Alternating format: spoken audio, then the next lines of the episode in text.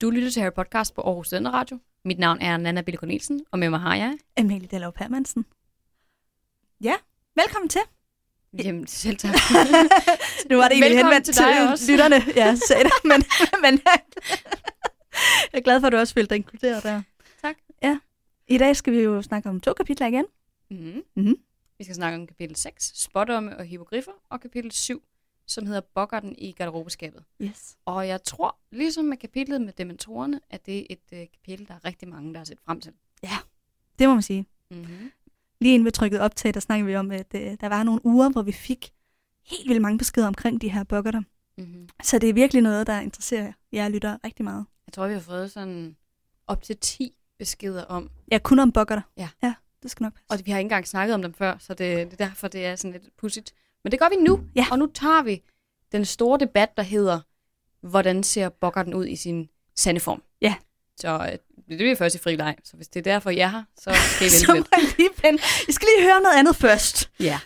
Ja. Men det er nogle gode kapitler i dag. Ja, det synes jeg det er det. faktisk. Det Altså, ting er, at vi slår jo to kapitler sammen, hvis de er lidt mere øhm, fluffy kapitler.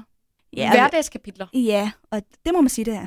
Ja. Ja. Det er ren undervisning, vi har gang i, i begge Mhm. kapitler faktisk. Ja, vi har første skoledag, og så har vi et par dage senere, hvor vi simpelthen også bare følger en normal skoledag. Ja. Så der er ikke så meget plot. Og så alligevel, så sker der jo nogle ting, Mm. som også alligevel bliver vigtige senere. Ja. Og sådan er det jo med Harry Potterbøn. Der sker jo hele tiden et eller andet vigtigt. Der var en lille teaser, Yes. men lad os da gå i gang med resumerende. Mm.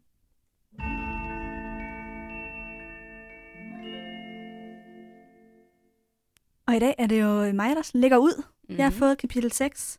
Det er jo sådan, at vi skiftes til at vælge, hvad for et kapitel vi gerne vil snakke om. Så mm-hmm. sidste Mhm. gang valgte jeg, og i dag har du valgt. yes. Men øh, jeg er nu også glad nok for mit kapitel. Jeg synes også, der var nogle spændende ting. Det sjove er jo, Mm. at nu har du fået det med hippogriffen. og jeg, jeg Ja. ja. sad og tænkte inden, altså mens jeg sad og læste, så sad jeg og tænkte, Amalie, hun synes bare, det her med den her hippogri- hippogriff er så irriterende. Ja, du kender mig godt. Ja. Ja. Så jeg sad og grinede lidt af det, mens jeg læste det. Ja. tænkte, hvordan fanden kom Hvordan- det lige ud om det? Det kommer jeg udenom ved ikke at snakke om hippogriffen. Ja, så ved I det. Til gengæld vil jeg rigtig gerne snakke om spot om. Mm. Men, øhm, men ja, det er jo, hvis man kender mig, så ved man også, at jeg er ikke specielt interesseret i dyr. Nej. Og der kommer jeg nok i clinch med ret mange mennesker, fordi det er jeg meget alene om, fornemmer Mm. mm. jeg. Også i Harry Potter-verdenen, for ja. der Ja. er re- virkelig mange mennesker, der synes, væsenerne i Harry Potter-verdenen er virkelig interessante. Det er jo også det hele det Fantastical Beasts and Where to Find Them handler ja. Ja. om. Det er de her væsener, Ja. og det er bare ikke dig. Nej, altså hvor ville jeg ønske, at det havde været magiens historie, eller et af de der andre fag. Nisseoprør. Ja, altså sådan noget der, det havde jeg synes var fantastisk. Mm. Men Det var det ikke. dyr og væsner, ja. men altså, det er, det er for mig, som Quidditch er for dig. Altså, Ja. ja. det er virkelig ligegyldigt. Er Quidditch ikke også sådan for dig? Jo, men altså, det er nemmere at sige det dig. Ja. Jeg tror ja. Ja. faktisk, vi fik en besked her for et par, par uger siden, der var sådan, ej, jeg vil bare ønske, at I også synes, Quidditch var spændende, så Ja. vi kunne høre noget mere om det. ja, det er også lidt unfair. Vi, vi, Men, skal, ja. nok, vi skal nok prøve. Skal ja. vi Ja. sige det? Næste gang, Jo. der kommer noget Quidditch, Så tager vi det med. vi, vi prøver at give det sådan et seriøst skud. Lad os Ja. ja. gøre det. Lad os sige det. Mm. Men det bliver ikke i dag. Nej. For i dag, der skal vi snakke om uh, Spottom. De har Mhm. deres allerførste Spottoms-time med professor Trelawney. Mm. Der sker jo altså ret meget spændende, synes jeg, som jeg godt kunne tænke mig at komme lidt ind på. Blandt andet sker der jo også det, at uh, Hermione får lidt et opgør med, med en lærer. Eller starten på et opgør. Ja. Og for første gang er Hermione sådan decideret kritisk over for noget øh, undervisning, de har. Så har de et time i forvandling med McGonagall, og så derefter første time med Hagrid, første time i magiske dyrs pasning og pleje. Og øh, der møder de så Stormvind, hvor Harry får en flyvetur, og Malfoy kommer til skade. Og det er faktisk det, der sker i det her kapitel. Mm. Alligevel ret meget. Altså, det er Ja. jo også utroligt langt. Jeg tror, det var over 30 sider eller sådan Ja, det, det tog ret langt til at læse. Mhm. Det er rigtigt. Godt. Men så vil jeg, altså, min er jo egentlig en direkte opfølgning på det, der sker i dit. De hænger meget godt sammen, Ja, de det her gør de. to. Det er ikke altid, de gør det, men, men de her ligger Ja, ret godt i det gør de. forlængelse af hinanden.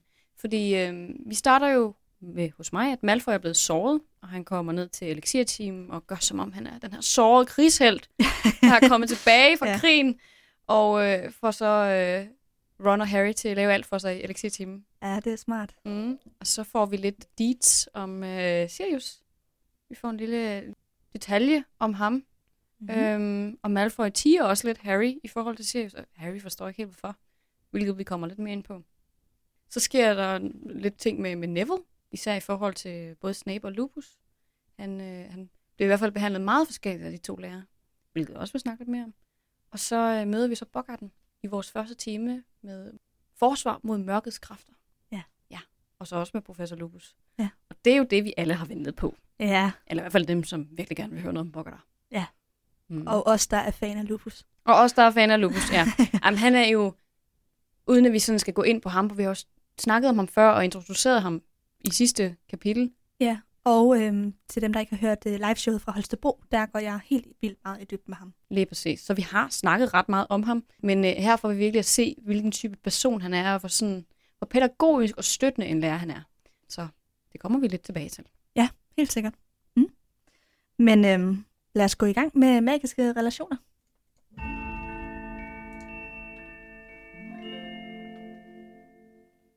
Og du vil jo selvfølgelig starte. Det Ja. giver jo mest mening kronologisk. Selvfølgelig. Jamen, øh, professor Trelawney gør jo sin entré, hvis man kan kalde det det. Hun har en ret fed entré, faktisk. Mm. Det er lidt ærgerligt, at den ikke er med i filmen. Meget dramatisk glitrende. Ja, altså hun står øh, omme bag ved et eller andet, eller sådan, og så hopper hun, så går hun sådan frem. Faktisk så starter hun med sådan en meget dyb stemme, hvor hun siger et eller andet til dem. Øh, Velkommen til spottet. Ja, Jeg kan lige se, om jeg kan finde det. En stemme lød et sted inde fra skyggerne. En blød hæsstemme. Velkommen, sagde den. Hvor dejligt endelig at få lov til at møde jer i den fysiske verden. Mm. Det er sådan, jeg forestiller mig, hun snakker. Ja. Ja. ja. Og Hun er også sådan rigtig... Altså, det var det, vi sagde. Vi snakkede jo også om hende i liveshowet. Ja. Hun er, hun er sådan den klassiske klaverjante, eller i hvert fald det billede, vi har på det meget mystiske, meget svævende og dejligt at møde af i den fiskeverden. Altså, det er meget, sådan, ja. ja, ja. meget mystisk, og de der elever, de er, sådan, de er vant til, at det er meget stringent. Vi sidder ved et skrivebord, og så læser vi nogle bøger, og så får vi lektier fra. Og her er hun meget sådan... Og det Ja. ja. er det, McGonagall siger. Spotter med meget diffust. Og det er hun også. Det, øh, det må man sige. Altså, mm. Mhm. hun er abstrakt, hvis vi ja. Ja. ikke for at bruge et andet ord om hende. Øhm, og så er hun heller ikke så pædagogisk, Nej. vil jeg sige. Altså, hun starter ud med at gøre Neville utrolig bange. Mm. Ved at sige, at hans øh, bedstemor øh, er syg, eller sådan, altså... Det er jo det, hun gør. er du sikker på, at hun har det godt? øhm, og, øh, og også, øh, altså forudsiger ligesom, at Neville han vil ødelægge den her kop, hvilket han så gør. Og der kan man så snakke om, at det er måske en lidt øh, selvopfyldende præ- profeti. Det er jo det, det er. Ja. Hun kan læse folks svagheder. Hun kan se, at han er nervøs. Han ryster lidt på hænderne, og når han så får at vide, at han vil ødelægge en kop, så er det det, han gør. Lige præcis. Altså, sådan har jeg det også, når jeg får at vide, ej, nu må du ikke tabe den der. Så Mhm. mm-hmm. taber jeg det.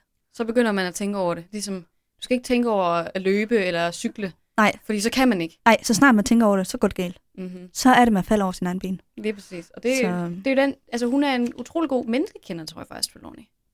Hun ved, hvad der Ja. virker for forskellige mennesker. Ja, altså man kan sige meget om hende, og hvor diffus og upædagogisk hun er, men hun er i hvert fald god til at s- ret hurtigt gennemskue folks, øh, folks svagheder, eller Mm-hmm. mm. altså sådan deres ting, de ligesom går og bøvler med. Øh. Ja, det, det må hun, det skal hun have. Og så sker der jo det, at, øh, som jeg også sagde i resuméet, at Hermione hun har sådan lidt svært ved Trelawneys undervisning. Jeg tror, at Hermione hun føler lidt med spottom, som mange af os smoklere har det med, os smoklere, som vi har det med, øh, hvad de hedder de der øh, i øh, damebladet? Øh, horoskoper. Horoskoper. Horoskoper og healing og øh, sådan noget Ja. ja. alternativ medicin. ja, alt det der, der er der i hvert fald rigtig mange, også inklusive mig selv, som, som er ret kritisk over for, for de her ting. Især mm. Mhm. fordi jeg synes meget af det er, er så... Øhm, det er så alment. Det Ja. kan passe på alle. Og det er jo også noget af det, Hermione kritiserer professor Trelawney for, mm. Mm-hmm. når hun kommer med de her spot om, at det er noget, der passer på de fleste. Lige præcis. Altså for eksempel det, hun, med, hun siger med, med Harry, med, han har en dødsfjende. Det er jo så meget specifikt på Harry. Ja. Hvor hun så sidder og siger, jamen det ved alle jo, han har. Ja. No shit, Sherlock. øh, har du hørt om Voldemort? Altså, altså, det, det, det, det er ja. jo sådan, hun sidder også lidt, altså tak for info, det vidste vi godt i Ja. ja. forvejen, ikke? Jo. Og også det her med, der sker noget på den her dato, eller øh, du, du skal være bange for rødhårede mænd. Men sådan, Mm. Så finder man jo en rødhåret mand- mand, man bliver bange for. Lige præcis. Ja. Ja. Det er ligesom den klassiske, du vil møde en høj, mørk fremmed, og man er sådan, åh oh, gud, hvor spændende. Men det kan jo være hvem som helst. Det kan godt Ja. være ja. en eller anden kassemand i Netto. ja, Altså, det, Ja, behøver- det kan være det, mange det kan være mennesker. ligegyldigt. Det behøver ikke Ja. ja. betyde, det, som man håber på. Nej. Det skal bare passe på et eller andet, ikke? Så, øhm, men der er jo selvfølgelig også nogen, der tror på det her, og det må vi jo også øh, respektere. Selvfølgelig. Men, men jeg kan godt forstå Hermiones kritik af professor Trelawney. Jeg vil så også sige, at jeg tror også, der er forskel på klavianter. Der er nogen, der kan mere end andre. Ligesom mm. Mhm. der er forskel på spådomskvinder, eller Ja. spåprofessorer. De, de, de må også kunne noget forskelligt, ikke? Det må man da håbe. Ja. Men, øh, men ting er jo, det snakkede vi også om under liveshowet. Ja. Altså, der kan vi ligesom trække nogle tråde til både Trelawney og, Og Lupus. Lupus. Ja. at hun har ret i mange af de ting, hun siger. ja, det har hun. Mm. Vi kan i hvert fald finde de korrekte, altså der er en lighed mellem det, hun siger, og det, der sker senere. Eksempelvis, hun går og, øhm, og bytter på de her tarotkort i bog 6 med, med det her øh, lyn, der rammer tårnet. Og, Mhm. Vol- øh, ikke Voldemort. og Dumbledore, han dør jo så i samme bog, fordi det er det, der det er et tegn på, at der sker en katastrofe eller et eller andet frygteligt. Ja. Og altså, hun har jo ret i det her med, at Dumbledore dør som den første, også da de sidder til julemiddag. Ja. Der er rigtig mange af de her små ting, hun siger, men når hun skal performe, når hun skal lave sådan en dramatisk forudsigelse, så finder hun bare på et eller andet random shit. Ja. Og det er jo så det, hun gør med de her Elever. elever og de her øh, Ja. dødsvarsler. For eksempel siger hun jo også det her med øhm, til Lavender Brown, at det, der, det du frygter vil ske øh, den 16. oktober eller en eller anden dato, og så øh, dør hendes kanin den dag. Men Faktisk dagen før. ja, Hun får beskeden om kaninen den dag. den dag. Ja. Men det er jo også så tilpas upræcist. Altså, så kan man jo få alt til at passe ind. Ja, ja. Det kunne være, hun... øh, Hun havde fået en dårlig karakter for en eller anden opgave, eller... Lige præcis. Altså, Altså, eller hun faldt og slog sit knæ. ja, lige præcis. Så, at, altså, Og hun havde, det, det er jo også det, det Hermione siger senere i forhold til den her kanin. Jamen altså, det var jo ikke noget, hun havde frygtet, for det var en ung kanin. Ja. Hun var jo ikke bange for, at den ville dø, for den, den var jo helt lille. Ja. Så det, du det er det frygter ikke noget, du har mest, gået vil og ske. frygtet. Nej, overhovedet Nej. ikke. Men der sker stadigvæk noget skrækkeligt. ja, ja. Så altså, det er det der med, at man kan, om man kan få Ja, ja, tingene til at Skrækkeligt og passe. skrækkeligt. Hvis man virkelig godt kan lide kaninen, Ja, ja, ja. så er det skrækkeligt. Ej, jeg kommer bare... Nu kommer jeg på kant med alle dyre, elsker. Åh, ja, det Ja. tror jeg, du gør. Skal jeg Ej. passe på? Nej, men man kan presse de fleste ting Ja. ja. ind i det, hun siger. Og det er jo det, vi gør med, altså siger med horoskoper også. Mm. Det er jo det, man man kan, det kan passe på alle. Ja. Og det er jo også, når man har 12 arketyper, og siger, okay, det her det skal passe på en 12. del af befolkningen, så bliver det også nødt til at være ret bredt, mm. før det giver mening. Ikke? det er Så rigtigt. det er, jo, det er jo lidt det samme, hun gør. Men hvad synes du om, at Hermione, hun sådan ligesom i rette sætter hende? Jamen, jeg synes, det, øh, jeg synes, det er sjovt, at hun gør det så hurtigt. Ja. At hun så hurtigt beslutter sig for, at det er simpelthen bare fuldstændig mærkeligt. Men det er måske, fordi Trelawney, hun siger det her med, at det er ikke noget, man kan lære gennem bøger. Mm. Altså, det var i hvert fald det, jeg overvejede, om, om det hun, hun tænker sådan lidt, Om det var triggeren? en indfødt evne, som man bare kan have eller ikke kan have. Hvor jeg tror, hun, hun stejler meget mod det der. Fordi så skulle sådan en som hende, en mokkelfødt jo, måske ikke have nogen særlige evner. Og jeg tror ikke, hun rigtig bryder sig om tanken, at nogen skal være bedre, fordi de er født til det. Det, det tror jeg også strider på hende, men jeg, men jeg tror også, det er noget med de to personligheder, der tror jeg simpelthen også. ikke øh, klinger. Og hun er meget fakta. Hun er meget logik. Det skal være meget stringent. Vi skal kunne måle og veje det. Sådan som man nu kan gøre med magi. Jo, jo. Øhm, og det kan man ikke. I, Meget faktabaseret. Det, og her kan man analysere sig frem til alt. Altså hun kan få alle svar ud af den her kop. Ron kan sidde og se et får, og en bowlerhat, og en kølle, og alt muligt mærkeligt. Ja. Og hun kan se en falk og et dødningehoved. Altså det, det, er- alt er op til fortolkning, og det tror jeg virkelig ikke, hun bryder sig om. Nej. At der ikke er et korrekt svar.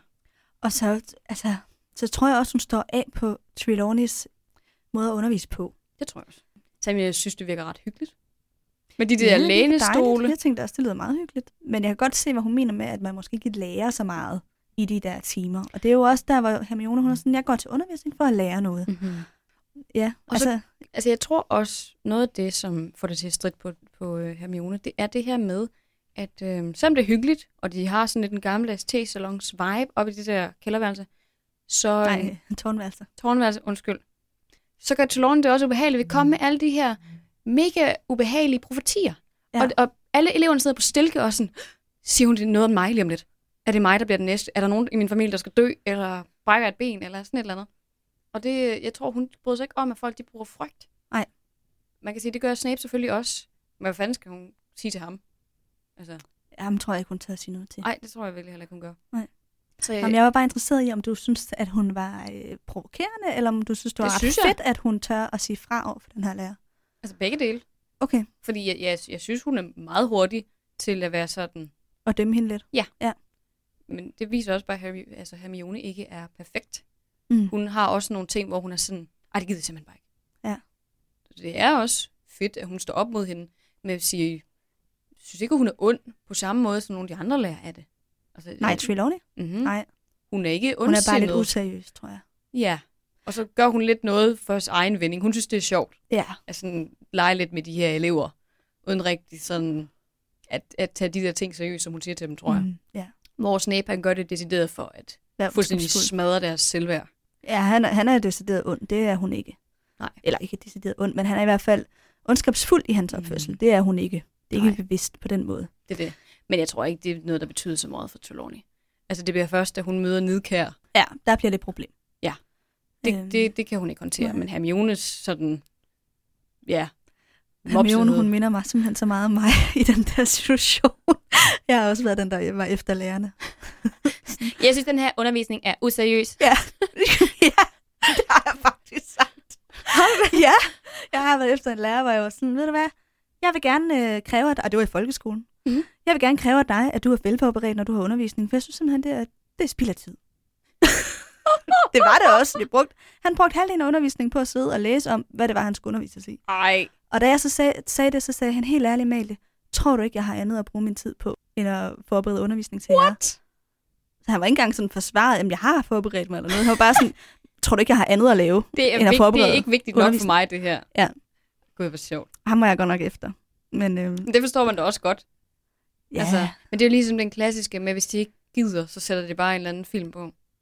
jamen det, ja, vi så også utrolig mange film. Her er en film, I kan se. Ja.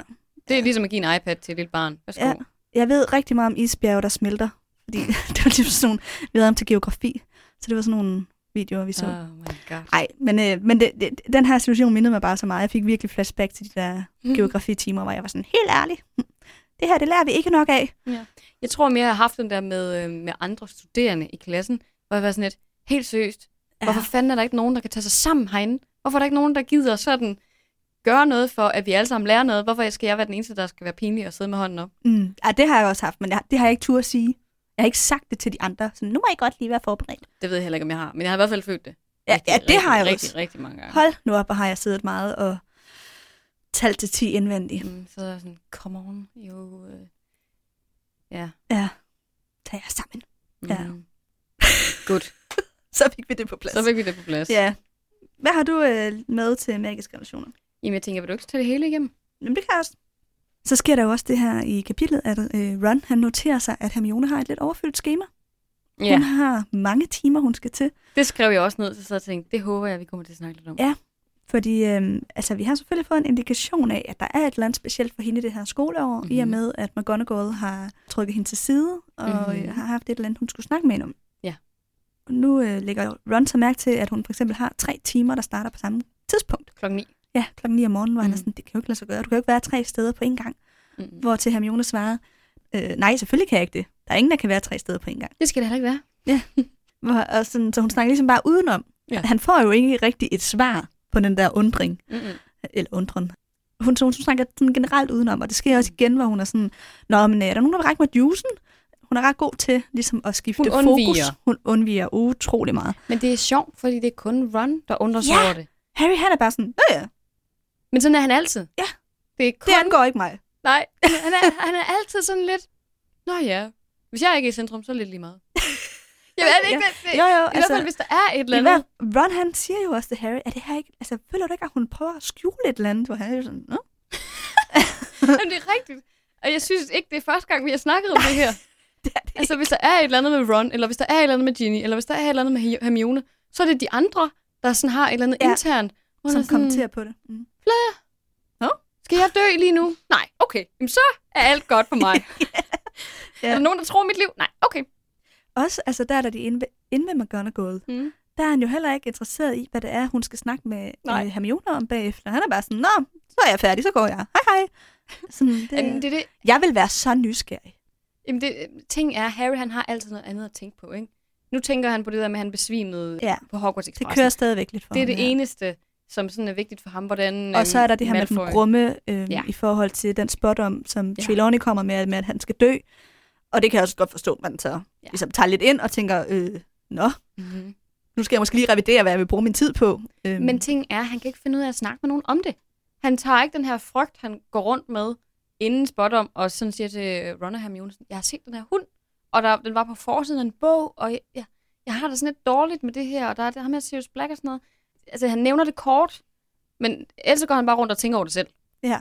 De snakker lidt om det på Hogwarts Expressen, men Ja, og efter den her spotdomsteam, hvor at, øh, ja, at... det gør de også der. altså, jeg, jeg synes ikke, de snakker meget om det. Ej, men de, næ- de, de snakker kort om det. Ja. Men Ron gør ham så bare mere freaket ud, Ja, vil jeg sige, det er et dødsvarsel. Mm-hmm. Og det er jo så faktisk der, det, var- der var jo noget, jeg skrev ned. Han siger, at hans onkel døde af det. Ja. Hans onkel Bilius. Ja. Og ting er jo, at det er jo ham, Ron er opkaldt ja, efter. det er det. Så da, da jeg læste det der navn, det var sådan, Gud, hvor komisk, at der lige er ham. Han er blevet opkaldt efter. Det kan være, det er derfor. Altså, fordi han Måske. døde, og så var sådan, nå, så kan vi kalde Rod for Bilius. Jamen, det, det var i hvert fald bare sådan lidt sjovt, at altså også det, Hermione hun forklarer med, at han er nok bare død, fordi han har set hunden, og så er han død af skræk. Det Mm. er ikke, fordi han er død på grund af, at det er dødsvarsel. Ja, hvad var i vennerpilen? Lige præcis, ja. Ja. at, det, at hunden er den direkte dødsårsag. Og det, det synes jeg bare er sådan lidt komisk, så det er sådan lidt runagtigt på Ja. ja. en fasong. Nu er det jo sådan i dag, at vi faktisk har en øh, lytter med i studiet, som også er vores klipper, Ida, og jeg kan fornemme, at hun har et eller andet, hun vil sige. Det var fordi, jeg kom til at tænke på det der med Ron.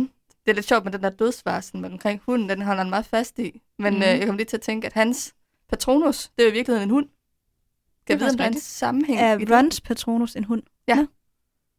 Det synes jeg bare er lidt sjovt. Det er faktisk rigtigt. Det kan det egentlig godt være. Hvad symboliserer den? Jamen, det kan det godt være, at det er ligesom dem grumme. Altså med hans Jeg onkel. ved ikke, hvad race hund han har Nej, i nej, men- patronus. Nej, men, men jeg tænker, hvad, altså alle de der patronuser har jo en eller anden, Symbolværdi. Betydning. Ja, ja, en symbolværdi. Hvad, hvad betyder det at have en hund? Jeg tror ikke, det behøver at have sådan en sådan overordnet betydning. Jeg tror mere, det har noget at gøre med, hvad symboliserer det ind i den her verden? Altså ligesom at Snapes rådyr symboliserer Lily. Ja. Og at uh, Hermiones ådder symboliserer Ron. Ja. Så det er ikke fordi, at hvad betyder ådderen generelt, men mere hvilket menneske eller hvilken menneskelig relation Mm. kan det betyde. Jeg ved dog ikke, om det skulle være så vigtigt for ham, det her med, med den onkel, der døde.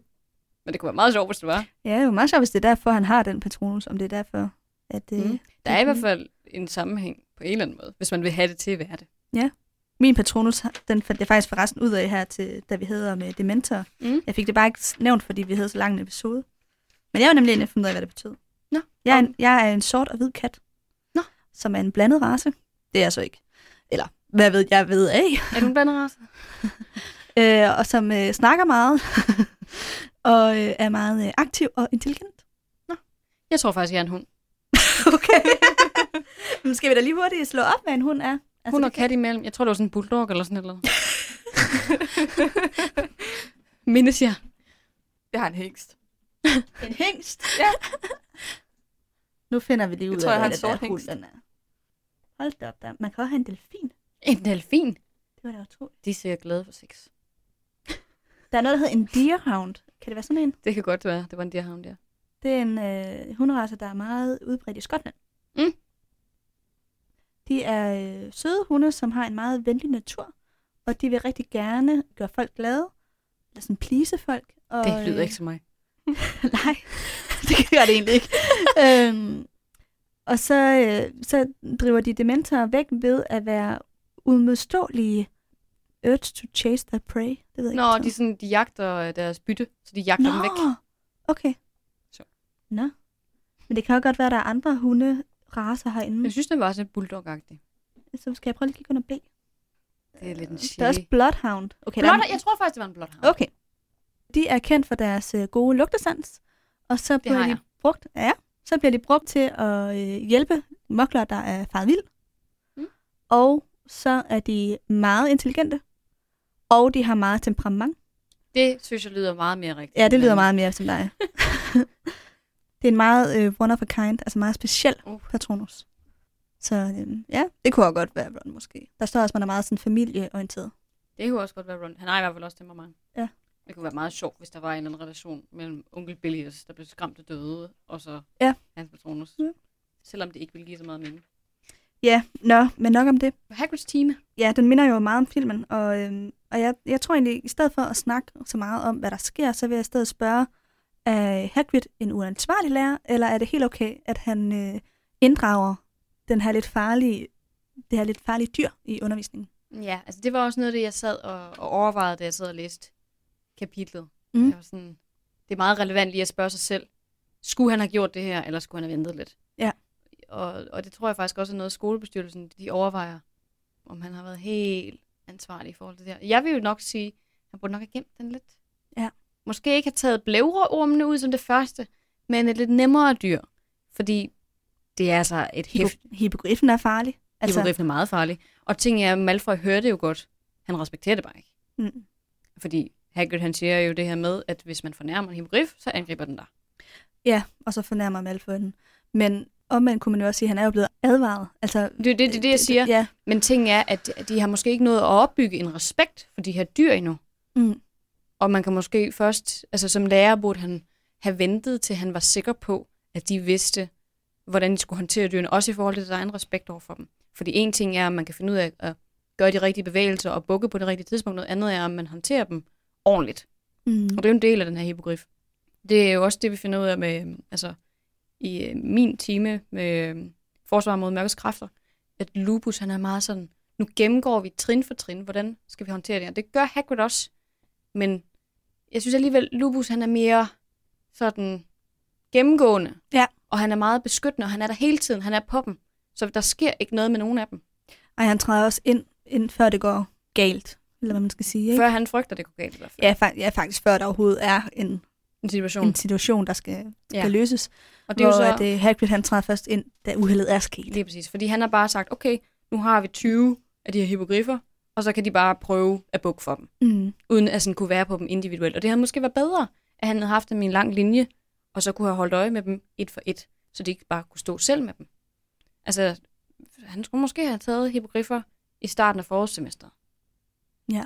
Eller i hvert fald senere på det første år, og ikke som den første ting. Og jeg forstår godt, at han gerne vil gøre det spændende, fordi det er da også et mega spændende dyr for dem, der synes, det er interessant med dyr. Jeg vil lige tilføje, at det er ikke, fordi jeg ikke kan lide dyr. Jeg synes bare ikke, dyr er så interessante. Jeg ved det godt. Ja. Ja. Det var sjovt at drille dig med det. øhm, nej, jeg synes, han burde have ventet med det. Ja. Ja. Jeg, sy- men jeg synes ikke, det gør ham til en dårlig lærer. Han har Nej, nok jeg bare synes ikke den... altså, han får lidt meget kritik, fordi han har jo, ans- altså, han har jo advaret eleverne. Selvfølgelig. Så, det, så jeg, altså, jeg har sådan, det er lidt nemt bare at skyde al kritikken over på læreren. Jeg er med på, at læreren har ansvaret. Altså, det han Mm. mangler, det er, at han burde have vidst, at de ikke var voksne nok. Eller modne nok til at håndtere de her Ja, der hippogriffer. er så nogle elever som Malfoy, som ikke har respekt for det, han Lige får præcis. fortalt. Og det er også en del af det, hvad lærer man skal vide. rigtigt nok. hvornår er de gamle nok i hovedet især til at kunne Mm. mm. håndtere de her væsener. Det er rigtigt. Så, så Mm. det, det er nok der, hvor han fejler. Ja. Og egentlig ikke i, i forklaringen eller noget som helst Nej, andet. nej, for, nej det, det er en meget god måde at se det på. Det synes jeg i hvert fald. Det var det, jeg havde med i dag til, Alright. øhm, til magiske relationer. Jamen, så vil jeg hoppe lidt over og snakke om øh, Bogart-kapitlet. Ja. Fordi det første, der sker i mit kapitel, det er, at vi har en elixir-time. Og øh, som sagt, så kommer Malfoy ned, og han er så såret, og det er så hårdt, og det gør så ondt i hans arm. Og øh, Madame Pomfrey har selvfølgelig helet hans arm, så der er ikke noget i vejen. med den. Jeg skulle lige så sige, tror vi, han overhovedet har ondt? Nej, Nej, vel? Nej, nej, nej. Ej. nej. Han siger også decideret, at han har den bare bundet ind, for at kunne sådan få det ud af det, han nu vil. Ja. Og den, den her ting er sådan lidt tosidet. På den ene side vil han rigtig gerne sådan udnytte det til at få Harry og Ron til at gøre en masse træls ting for ham. Altså hakke hans øh, elixiringredienser, fordi han, han siger jo bare til Snape, Snape, professor, kan, jeg mangler nogen til at gøre de her ting. Og Snape, han elsker jo Mm. at fornedre Harry og Ron. Ja. Så han er jo bare sådan, ja ja, gør du hvad du vil. Brug dem som dine slaver. Ja. No problem. Og på den anden side, så vil han rigtig gerne hævne sig på Hagrid. Så det er sådan set derfor, han render rundt og spiller skuespil, og det indrømmer han også blankt over for dem. Så det, han er jo virkelig træls. Jeg kan faktisk, altså, da jeg sådan kom til det her kapitel, der sad jeg og var sådan, det her, det kan jeg virkelig godt huske. Ja. Ja. Især det her med, at Ron, han sidder og hakker hans rødder, og så smadrer han dem fuldstændig, fordi han er mega sur over det Ja, Ron gør. og så får Snape Malfoy og Ron til at bytte rødder. Ja. Så Ron selv står med de der virkelig grimme rødder, og, og Malfoy så har de der virkelig sirligt udskårende rødder, som han Mm. mm. bare kan putte i sin elixir. Altså det er det der med sådan, Ron han tænker sig ikke altid om. Det var virkelig lige komisk. Men i den her elixir-team, der sker det jo så også det, at Seamus Finnegan, han fortæller øh, Harry, at øh, Sirius er blevet set sådan forholdsvis tæt på slottet. Jeg tror bare, han nævner det sådan henkastet. Jeg tror ikke, det er, fordi han tænker, at der er noget specifikt med Mm. Harry og Sirius. Han, han har bare læst det i profettiderne. Og så overhører Malfoy det. Sidder meget med ørerne på stilke og sådan, Åh, hvis det var mig, så ville jeg godt nok have gået efter ham. Jeg kan lige prøve at se, om jeg kan finde det. Overvejer du selv at gå på jagt efter Black Potter? Ja, det kan du lige tro, sagde Harry ironisk. Malfoys tynde læber strammedes i det ledeste smil. Hvis det var mig, fortsatte han lavmældt, ville have gjort noget ved det for længst. Jeg ville i hvert fald ikke være blevet på skolens område som en artig dreng. Jeg ville tage ud for at lede efter ham. Og han er virkelig sådan, at Harry er en kujon. Han spiller meget på det her, at hvis man er en rigtig mand, eller hvis man er en rigtig troldmand, så skal man i hvert fald ikke bare sidde og flytte fingre. Tror du, Malfoy ved mere omkring forholdet mellem Sirius og Harry? Eller er det bare en provokation? Altså, jeg tror, han ved den kendte sandhed. Det, som herr Hmm. Weasley også ved. Men jeg sidder lidt, mens jeg læser det også, og tænker, ved han sandheden? Sandheden. Fordi jeg tænker, Lucius Malfoy ved godt, at Sirius Black ikke er dødsgardist. Mm. Jeg tror ikke, at der er nogen af de mørke troldmænd, der er i tvivl om, at Black aldrig har været dødsgardist. Og heller ikke røg i Azkaban på grund af Voldemort. Men det ved jeg ikke, om, om de tror på Peter Pettigrew stadig. Altså, det er ikke sikkert. Jeg tror måske også, de tror, han er ond Så de ved ikke, at Peter Pettigrew Eller findes. på deres side. Nej, det Tror tror, du? tror jeg ikke. Det gør de måske heller ikke. Jeg, jeg tænker bare, hvornår skulle Sirius Black være dukket op i deres rækker? Han har aldrig været der. Skulle han så lige pludselig til allersidst have ændret holdning til Voldemort? Ja, ligesom Peter Pettigrew. Men det gjorde Peter Pettigrew jo ikke til sidst. Han var jo med i lang tid. Han holdt det bare skjult. Ja, men det vidste dødskadisterne jo heller ikke. Han var jo kun... Voldemort vidste det. Ja. Men alle de andre vidste det jo ikke. Nej, det er rigtigt. Yes. Jeg tror, de har troet, at Sirius Black var det, som Peter Pettigrew i virkeligheden viste sig at være. Ja, det kan selvfølgelig godt være. Så jeg tror, Malfoy tænker, at Sirius Black er tidligere dødskadist. Eller, ja, på, den, på hans side. Ja. Men jeg er, tror ikke, han ved, at altså den her relation med, at Sirius er hans gamle gudfar, og altså sådan, øh, Nej. det han tror er, at Sirius Black har slået Harrys forældre ihjel, Mm-hmm. tænker jeg. Og det er også derfor, han provokerer Harry ved at sige, hvis det var mig, Mm-hmm. mm. så havde jeg gjort et... Altså, jeg synes, der ligger en eller anden øh, hentydning til, at han ved noget om Sirius, som Harry ikke gør. Jamen, det, det synes jeg er helt rigtigt. Men jeg overvejer, om Lucius ved sandheden. Ja, om hvad Lucius tænker på Ja. ja. det her tidspunkt. Ja, hvad han ved om Sirius. Ja. Ja. Om han tænker, Nå, men det er en ven af os. Det er en dødsgardist, der er sluppet fri. Mm. Mm. For jeg tror ikke, der er nogen af dødsgardisterne, der leder efter Sirius og prøver på at hjælpe ham. Nej, det gør de heller ikke. Jeg tror ikke, at de sådan er in- Det er interesseret faktisk i et meget ham. godt spørgsmål. Jamen, er, er, ja. Ja. altså sådan, hvad forestiller de sig om ham? Fordi om nogen burde de vel vide, om han er en del af dem eller ej. ja, Altså, jeg kan godt se, hvad du mener, det der med, at han gør det efter Voldemort er væk, og de prøver alle sammen at holde fingrene lidt ude af den der, og prøver sådan at redde deres eget skin. mm. Så der er nogle ting, som er uvisse for dem sikkert på det Ja. tidspunkt. ved du hvad, det må vi finde ud af. Jeg sl- skriver det lige ned, og så... Øh, Jeg, det, jeg, jeg synes i hvert fald, at det ville være mærkeligt, hvis Lucius 100% købte den her historie med, at det var Sirius, der gjorde det, fordi Sirius var også bare så stor forkæmper for den gode side hele vejen. ja. Altså, og jeg ved godt, at Voldemort, han har langt hen ad vejen været sådan meget tyst-tyst med, hvem der var hans sådan, højre hånd, for eksempel Barty Crouch Jr., er der jo ikke nogen, der sådan rigtig kender til, tror jeg. Nej, jeg tror... Eller jo, det gør det jo, når han kommer ind til retssagen i ministeriet. Jo, men, det er rigtigt. Men inden da, nej. Men også det der med, at han stadigvæk er levende. Det er der vel ikke nogen af dem, der ved. At Nej det, dødsgardisterne. ved- nej, det virker som om, at de ikke er så interesseret generelt i hinanden. Altså, Ja. ja. jeg synes ikke, at det Det er virker måske som det der med, at om... man, så kan man ikke sladre om hinanden måske, Ja, hvis man ikke ved noget. Ja, men også, altså jeg synes ikke, at de er så forhippet på at hjælpe hinanden op i hierarkiet, eller hvad man skal sige. De, de er lidt mere individuelle. Ja. Altså det handler om at få mørket herres, hvad skal man sige, velsignelse, eller altså hans Mm. anerkendelse, ja. og ikke så meget fra hinanden. Nej. Hvad de andre laver er lidt ligegyldigt. Så længe jeg Ja, bare gør Altså, det der, rigtigt. jeg måske. tænker sådan, uh, Lucius, han, uh, han kommer jo lidt ned i graderne på et tidspunkt, fordi Mhm. at, uh, han bliver lidt upopulær hos uh, Voldemort. Det er jo ikke, fordi de andre prøver at hjælpe ham der. Nej. Altså, Jeg, sådan, der er ikke så meget altså sådan socialt uh, mellem dem. jeg tror måske, det er fordi, de ved, at hvis de støtter ham, så går det ud over dem. Det er meget sådan... Hvis Voldemort er sur på ham, så bliver han sikkert også sur på mig, hvis jeg gør noget for Ja. at hjælpe ham. De tænker i hvert fald, der burde være nogle fakta, som de burde vide, eller Ja. som de burde have undret sig over. Ved du hvad, jeg tænker, den ryger med til fri leg næste uge, og så har vi øh, fundet ud af det. Eller i hvert fald prøvet at finde ud af det. Ja, prøvet at finde ud af det. Yes. Så lad os Ja. parkere ja. den der. Lad os gøre det. Godt. Jeg synes i hvert fald, det var interessant, uanset hvad, Ja. at Voldemort, ikke Voldemort, at Malfoy sidder og tiger ham på den her måde, fordi som du siger, han ved helt sikkert den officielle sandhed Ja. om Sirius Black. Og sidder også og sådan, jeg vil hævne mig, og jeg vil ikke bare finde mig i det her. Og Harry ved ingenting, udover at han skulle være mål for Sirius Black. Mm. Af en eller anden random årsag. Sådan sådan, hvad skulle der være specifikt ved mig? Hvor- Hvad skulle han have gjort mig? Han vil først gøre noget ved mig senere, Mm. fordi han vil slå mig ihjel, men han har jo ikke gjort noget nu. Så han sidder og undrer sig lidt over det her, og han får aldrig rigtig svar på det, fordi Malfoy bliver afbrudt Mm. af Snape.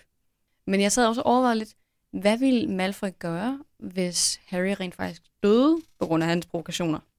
Fordi vi ved jo godt, at Malfoy kommer til at fortryde rigtig mange ting, efter han er blevet dødsgardist og får sådan set i øjnene de valg, han har taget. Men på det her tidspunkt ønsker han rent faktisk at se Harry dø. Det sad jeg og tænkte lidt over. Nej, det tror jeg ikke. Det tror jeg ikke. Altså, han ønsker at provokere ham. Ja. Men der er langt fra at provokere nogen til at ønske, at de dør. Tror du, han ville få dårlig samvittighed, hvis han døde? Ja, det tror jeg. Det håber jeg. Jamen, det vil. Ja, det er jeg næsten helt uh, sikker på. Ja, Fordi han er jo, altså utrolig ondskabsfuld. det er han. Men jeg, øh, der tror jeg også på, at han har, ligesom at alle andre mennesker har gode og dårlige sider, så har Malfoy det også. Og hvis man direkte... Eller provo- potentialet i hvert fald. Ja, og hvis man direkte får provokeret nogen ud i noget, hvor de dør af det, så tror jeg virkelig, det er få mennesker, der ikke får dårlig samvittighed. Det håber jeg da, fordi det er jo også en del af, af Malfoys karakter, det her med, at han øhm, redeemer sig selv. Vi kan ligesom acceptere ham ind i folden igen, fordi han viser sig rent faktisk ikke at være så slem. Men hvis han på det her tidspunkt ikke... Ej, han er 13 år uansvarlig. Ja, det håber jeg da. Ja. Ellers så ændrer mit syn sig lidt på ham, tror jeg, Ja. hvis, hvis, han, hvis han ville være okay med det, tror jeg. Men ja. Så vil jeg gerne snakke lidt om Neville Ja. ja. og øh, hans relationer med både Snape og Lupus. to meget modsatrettede relationer, må man sige. Jamen, det er også derfor, det er interessant. Ja. Fordi vi møder ham jo først i elixirtimen, hvor de laver den her skrumpe elixir. Ja. Og Neville er selvfølgelig i problemer, fordi det er hans værste fag, og det faktum, at øh, det er Snape, der leder det, gør det kun værre. Mm. Og han har allerede fucket op i første time, har puttet nogle forskellige, forkerte ingredienser i, og, øh, og, og Snape, han straffer ham selvfølgelig ved at komme hen og sige, at han er udulig og alt muligt forskelligt. Og i slutningen af timen vil han så forgifte hans tusse med det hvis den ikke er ordentligt lavet selvfølgelig. Hvilket den ikke er, før Hermione så fikser den for ham. Ja. Og han kalder ham alle mulige grimme ting, og det virker lidt som om han prøver på, eller han, jeg tror han siger til stedet, at han ligesom vil give ham en lektie i det her, så han kan lære at lave et ordentligt stykke arbejde. Altså han er sådan rigtig modbydelig mod ham. Ja, han argumenterer jo lidt for, at hans øh, læringsstil handler om, at hvis bare jeg er hård nok, så skal du nok ret ind. Ja. Så Jeg skal du tæ- nok lære noget. Jeg tror nu, han er lidt ligeglad med, om Neville nogensinde Ja. ja. lærer noget, for det er ikke det, der er pointen. Han vil bare gerne se nogen lede. Altså sådan, sådan er Men det. jo. hvorfor lige Neville? Hvorfor har Snape set så ondt på Neville? Jamen det tror jeg er den mere højdragende ting med, at Snape ville bare gerne have, at det var Alice og Frank Longbottom, der døde, i stedet for Lily og James. Okay, så vi er helt tilbage ved det, Det tror jeg. at han synes, Neville skulle være død i stedet for Harry. Det tror jeg, han er bare sådan, Eller i stedet Hvorfor? for Harrys familie i hvert fald. hvorfor skulle det lige være Lily? Hvis det nu havde været dig, Mm. så havde det set helt anderledes ud. Jeg tror bare ikke helt, han kan sådan tage det der med, at så får Neville lov til at tulle rundt og så ødelægge elixir nede i hans klasselokale, når han kunne have haft Lily i stedet for. Og det ville han jo aldrig have haft. Men han tænker jo ikke sådan. Så jeg tror bare, det er, Ja, ja, okay. okay. en, den måde lidt af... Åh, oh, det æder med med noget af et øh, Jeg, åh at ligge på et barn, hva'? jeg tror, det er derfor, han Ja, ja, okay. er okay. så hardcore ond over for Neville. Men han er jo også ond over for Hermione, for eksempel. Jo, men det er på en anden måde. Ja, han for- vil ikke forgifte skæveben i hvert fald. Det, er- det er fordi, at Hermi, altså Hermione, hun, hun træder jo selv frem. Hun stikker selv næsen frem ved sæde og rækker hånden op. Og det synes han er provokerende, fordi at hun er sådan know-it-all. Mm. Det tror jeg. Han er bare sådan, du skal bare ikke komme her. Kendt en plads. Lige præcis. Og ved Neville, der er det bare for at være ond. Fordi Mm. mm. Neville kan ikke finde ud af det. Og jeg vil ved på, at der er rigtig mange af de andre, der også fejler. Det gør Crab og Goyle jo også. De er selvfølgelig Slytherin. Men ikke desto mindre, så er de helt sikkert dårligere end Neville, vil jeg forestille mig i hvert fald. Ja. Ja. Så jeg tror, det er det her. Fordi han, han altså, tramper ham under jord hver eneste gang. Og det ser vi også i Lupus' team. Mm. Fordi at vi kommer ind på lærerværelset, hvor Snape han sidder, og så øh, advarer han Lupus, inden de går i gang. Han, øh, han fortæller ham lige om, om Neville i hvert fald, hvad han synes om ham. Han rejste sig og marcherede forbi klassen med sin lange sorte kappe bølgende efter sig. Han vendte sig i døråbningen og sagde, Det er muligt, at ingen har advaret dig, Lupus, men denne klasse tæller Neville Longbottom. Jeg vil råde dig til ikke at bede ham om at udføre noget svært, medmindre Frank Ranger er i nærheden, så hun kan viske det til ham. Ja. Altså han er virkelig modbydelig. Og han gør også, at Neville han lige mister alt selvværd. Ja, jamen, det er så modbydeligt, det der. Og, En, en dag en anden lærers time, ikke? Jo. Altså han gør det hver eneste gang, han kan gøre det. Og det er ikke for at gøre Neville bedre, det er for at virkelig at få Neville til at hade sit liv. mm, ligesom han hader Neville's liv, Ja, tror jeg. ja. Og det er jo også det, der lidt får Snape til at ikke at være sådan en antihelt, men bare være nederen. han er i hvert fald en, en dårlig underviser. Det er ikke pænt, det der. Det er, han. han er også Ja. et dårligt menneske. Altså, han, man kan sige, at han redder jo Harry. Ja. Og sørger for, at Voldemort dør i sidste ende, men han er et dårligt menneske. Mm. Ikke desto mindre. Ja. Og står i skarp kontrast til Lupus, Ja, for søren. som jo så er en helt anden type. Fordi han starter jo sin undervisning med netop at fokusere på Neville, efter at Snape har sagt det her, tænker sådan, at det, det Tror du ikke også, at det er fordi, at Snape siger, som han gør omkring Neville, at Jo. Lupus jo. vælger at sige, så er det lige ham, vi skal have det tror jeg. pustet noget selvtillid ind i. Jeg tror, han kan se, at den, der har de største vanskeligheder, er den, som vi skal sætte fokus på og, og støtte. Som den eneste lærer overhovedet faktisk på den her skole. Ja. Fordi alle, altså selv McGonagall, hun var sådan, det er jeres eget problem. I må bare kæmpe hårdt, og dem, der har svært ved det, skal bare kæmpe endnu hårdere. Mm. Det virker i hvert fald på mig, som om det er hendes tilgang. Men han er meget mere pædagogisk. Altså han er sådan, fint, du har svært ved det. Nu skal vi gøre noget for dig og dit selvværd. Mm. Så øh, det er dig, der kommer i første række. Og så øh, må vi lige få os arbejdet igennem det her. Og han viser jo også, at alle kan det her med bokkerne. Mm. Altså, det er jo hele klassen, der gør det på nær Ron og Hermione. Nej, Ron, øh, Af han Harry, er og, under- Harry og Hermione. Men det er jo bare, fordi de ikke får muligheden for det. Mm. Alle andre, de gør det jo fint. Men øh, jeg synes i hvert fald bare, det er så fint. Og også her til sidst, hvor Neville, han så... Altså, ting er jo med Neville, han, hans største frygt er jo Snape. Ja. Hvilket også siger lidt til, hvor frygtelig et menneske Snape han er. Og hvor meget det fylder for Neville også. Altså, Mm. mm. det er ikke bare Snape i timerne, han er, er bange for. Det er Snape generelt, Ja. han er bange for.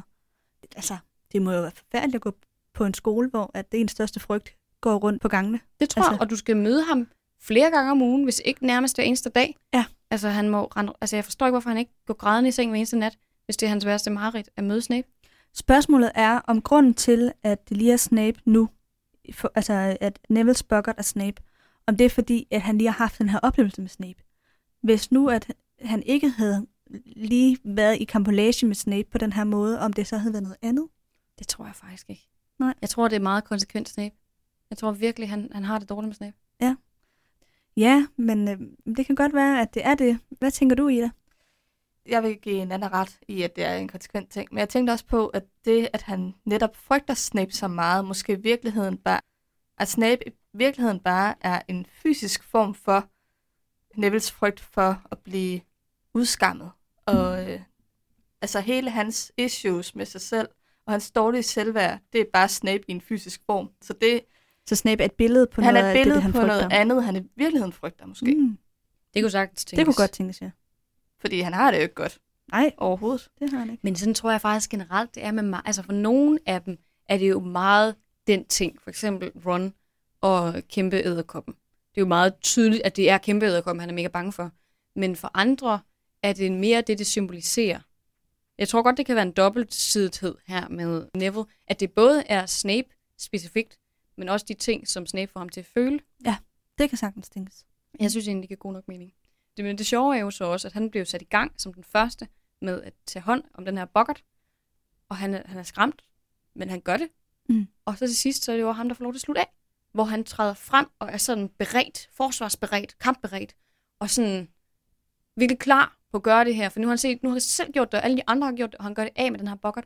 Og får et kæmpe sådan jubelanfald, og folk roser ham, og det gør Lupus også. Mm. Og giver ham point og alt muligt. Og det er bare fantastisk dejligt. Ja, det er dejligt. En Altså- altså, god måde, at- altså, at det, det kapitel ligesom slutter af på. Mm. Mm. Altså, jeg synes virkelig, at mit kapitel, det er Neville's kapitel. Ja, det vil jeg ikke give dig ret i. Neville får lov til at shine. Han er hovedrollen. i det han her bliver først kapitel. trampet ned i Snapes time, og så er der endelig nogen, der tror på ham og løfter ham op. Mm. Mm. Og det er jo også det, vi ved med Neville, at han er ligesom eksemplet på alle dem, som ikke rigtig får plads til at gro, og hvis han bare får en lille bitte smule, så kan han godt. Ja. Det er jo det, der både er så fantastisk og så trist på en eller anden måde, ikke? Jo. Ved ham. Ja, alt det uforløste potentiale. Lige præcis. Som så gudskelov bliver forløst. Ja, i det her tilfælde, men, men det ville jo aldrig være blevet, hvis ikke altså, det var fordi Lupus var der. Nej, altså, det, det, det siger jo også noget om vigtigheden af, at vi har nogle gode lærere, ikke? Jo. Det er virkelig, virkelig essentielt for, at børn og unge får de muligheder, Helt som, sikkert. de, som deres evner i hvert fald ligger op til. Mm-hmm. Ja. For at udløse deres potentiale. Ja. Men ja, altså man kan sige, Lupus forsvinder jo efter det her, øh, det her år, og så får vi skrækker i dunder, og han er jo egentlig også en okay lærer på en eller anden måde. Over han for lærer Neville. dem meget. Ja, også over for Neville. Han lærer dem i hvert fald meget. Og så får vi så nedkær, men det er jo så der, hvor Harry bliver Nevilles lærer i stedet for. Så jeg, jeg synes faktisk, at Nevilles udvikling starter lidt her. Ja. Der er egentlig nogen, der kan se noget potentiale i ham, Han Nej. vokser generelt herfra. og det er drøbvis, Ja. fordi han skal have den rette opmærksomhed, for at han kan udfolde sit potentiale. Men, men jeg synes, der, der, der sker en forandring her, og det, mm. det glæder mig rigtig meget. Men øhm, ting er jo også med Boggarten, nu er det jo Harry, vi følger, så det er Harrys tanker, vi hører, at han står jo og, og begynder at- selv at tænke over, hvad hans største frygt er. Fordi det er jo det, Boggarten bliver til. Mm. Og hans første tanke er Voldemort. Men så går det op for ham, Gud, det er faktisk dementoren, Mm. han står og tænker på den her klamme hånd. Hvad? Og, øh, og det, det, så sad jeg og tænkte på, du snakkede sidste gang om, at øh, dementorerne er et symbol på depression. Mm. Men jeg synes faktisk mere, i Harrys tilfælde her, at det virker som øh, frygten for at blive angst. At han ja. Ja. nærmest er bange for at få et nyt angstanfald. Han er bange for de følelser, som dementoren giver ham, og egentlig ikke dementoren i sig selv, hvis du ved, hvad jeg mener. Ja, jeg forstår godt, hvad mere. Altså lidt ligesom det der med, Der er ligesom et dybere lag. Ja, hvis man pludselig får et angstanfald. Ja. Ud af ingenting. Og så begynder man at gå og være bange for at blive bange igen. Ja. Og så kører de i sådan en ond cirkel. Og jeg føler, det er lidt det samme, der sker her med Harry, at han er bange for, at hver eneste gang han møder de her dementorer, at han falder ned i det her sorte mm. Mhm. hul og får det her anfald en gang til. Ja, besvimer igen. Lige præcis. Ja. Så det, det, det, jeg kunne egentlig godt lide, at de også havde en anden. Jamen, det giver en anden Symbolik. vinkel på, hvad en dementor er, ikke? Ja. eller en dementor er. Fordi det både er det her billede på depressionen, som mm. Mhm. jeg snakkede om sidste gang, og det var sådan, J.K. Rowling ligesom tiltænkte det væsen, Ja. den rolle, den skulle have. Men hvis man har haft en depression en gang, så kan man jo også blive bange for at få den igen, Det kan man kan selvfølgelig man godt. sige. Så derfor giver det jo også god nok mening, at Harry han... er- Men nu, jeg vil give dig ret i, at i det her kapitel, der virker det mere som frygten for at få en angstreaktion. Det Jeg synes, jeg synes i er hvert i hvert fald, fald de ord, han ligesom beskriver det med. der er rum til flere øh, måder at, at reagere på dementoren i hvert fald, fordi ja. Ja. Fred han nævner jo også tidligere, at øh, fordi de sidder og snakker om det her i dit kapitel, tror jeg, der siger han, Harry, det er ikke noget, du skal være bekymret mm. Mm. for. Jeg følte det også, som om jeg aldrig nogensinde ville blive glad igen. Ja. Og det synes jeg betegner meget godt det der med at have en depression, uden at vide noget om det, fordi jeg har ikke prøvet det, så jeg skal selvfølgelig ikke sidde og kloge mig på sådan noget. Men den reaktion i forhold til den måde, Harry reagerer på det, det synes jeg faktisk, at der er sådan et ret stort ja. Ja. spænd. Det er faktisk lidt sjovt, fordi det minder, jeg har faktisk lige sendt en- en artikel med i dag, som jeg også har linket til inde på vores øh, Facebook-side. Mm-hmm. Fordi at i Information har der været en øh, artikel om Harry Potter Mhm. og betydningen af Harry Potter for vores øh, måder, og, både for litteraturen, men også for vores samfund. Mhm. Og der står der faktisk det her med, altså der har de sat ord på, hvad de mener, at dementoren betyder. Og der står der, for det er ikke Voldemort og sin egen sandsynlige død, Harry frygter mest af alt. Det er frygt og håbløshed. Hellere at dø, end at miste evnen til at handle og troen på fremtiden. Altså det er sådan en lidt anden måde at sige det på. Mm-hmm. Ja, jeg ved ikke, øh, altså, om det er helt rigtigt, men, men det der med ha- lam, altså, handlingslammelse, Mm-hmm. mener den her artikel jo så, det handler om. Ja, det, det kan da også godt tænkes, at det er en del af det. Jeg, jeg tror, øh, for hvad jeg har hørt om panikanfald og sådan noget, så lyder det meget som det. Ja. Og det må andre godt være uenige med mig i. Men jeg, jeg synes bare, at det er sådan det der, lige pludselig, så bliver du ramt af et eller andet skrækkeligt, og så kan du overhovedet ikke kontrollere, hvordan du har det. Altså, og og det er den der fysiske reaktion, som bare er så Ja. ubehagelig. Og frygten for netop ikke at kunne gøre noget, ikke? Altså, den Ja, der Ikke kunne kontrollere sig selv. kontrol- ja, men det synes jeg også er handlingslammelse på en eller anden måde. Jo, men det er det også. Men det er nogle andre, det er, det er lidt, vi er ude i nogle sådan definitions, altså sådan i nogle Jo. jo. ordforståelser. Ja. Vi det, det det sidder og tror jeg. skruer på. Jeg sidder og skruer i luften, som om for...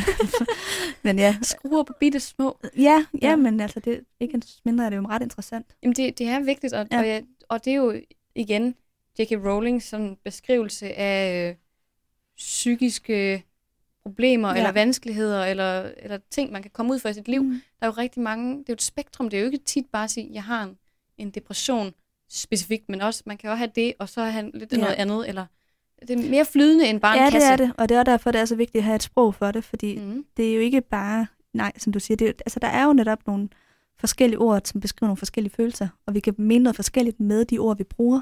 Ja. ja. Og, det, og det er nogle ret forskellige ting, vi mener. Så derfor er det ret relevant, hvordan Harry han beskriver følelsen Mhm. mm. af dementoren, Helt sikkert. eller frygten for dementoren. Men det er også bare skønt, at hun har det her med. Og allerede i bog 3, ikke? fordi at vi, vi tænker jo på de første bøger som børnebøger, mm. men vi får allerede det her med, med Harrys psykiske problemer ret tidligt i bogserien. Og det tror jeg også betyder rigtig meget for dem, der sidder og læser det, for der er mange af os, der kommer til at have et eller andet. Eller Ja. opleve et eller andet, Ja, for søren. som gør os utilpasse med os selv og vores eget, egen, egen mentale tilstand eller krop, eller hvad ved jeg. Ja. Så det er fantastisk, at hun giver os et sprog eller en måde at forholde sig til det på, fordi Harry går igennem det. Mm. Og hvis han ikke havde gjort det, så ville det måske gøre det sværere for os andre Ja. at forholde os til de ting. Ja. Det tror jeg i hvert fald. Det tror jeg også.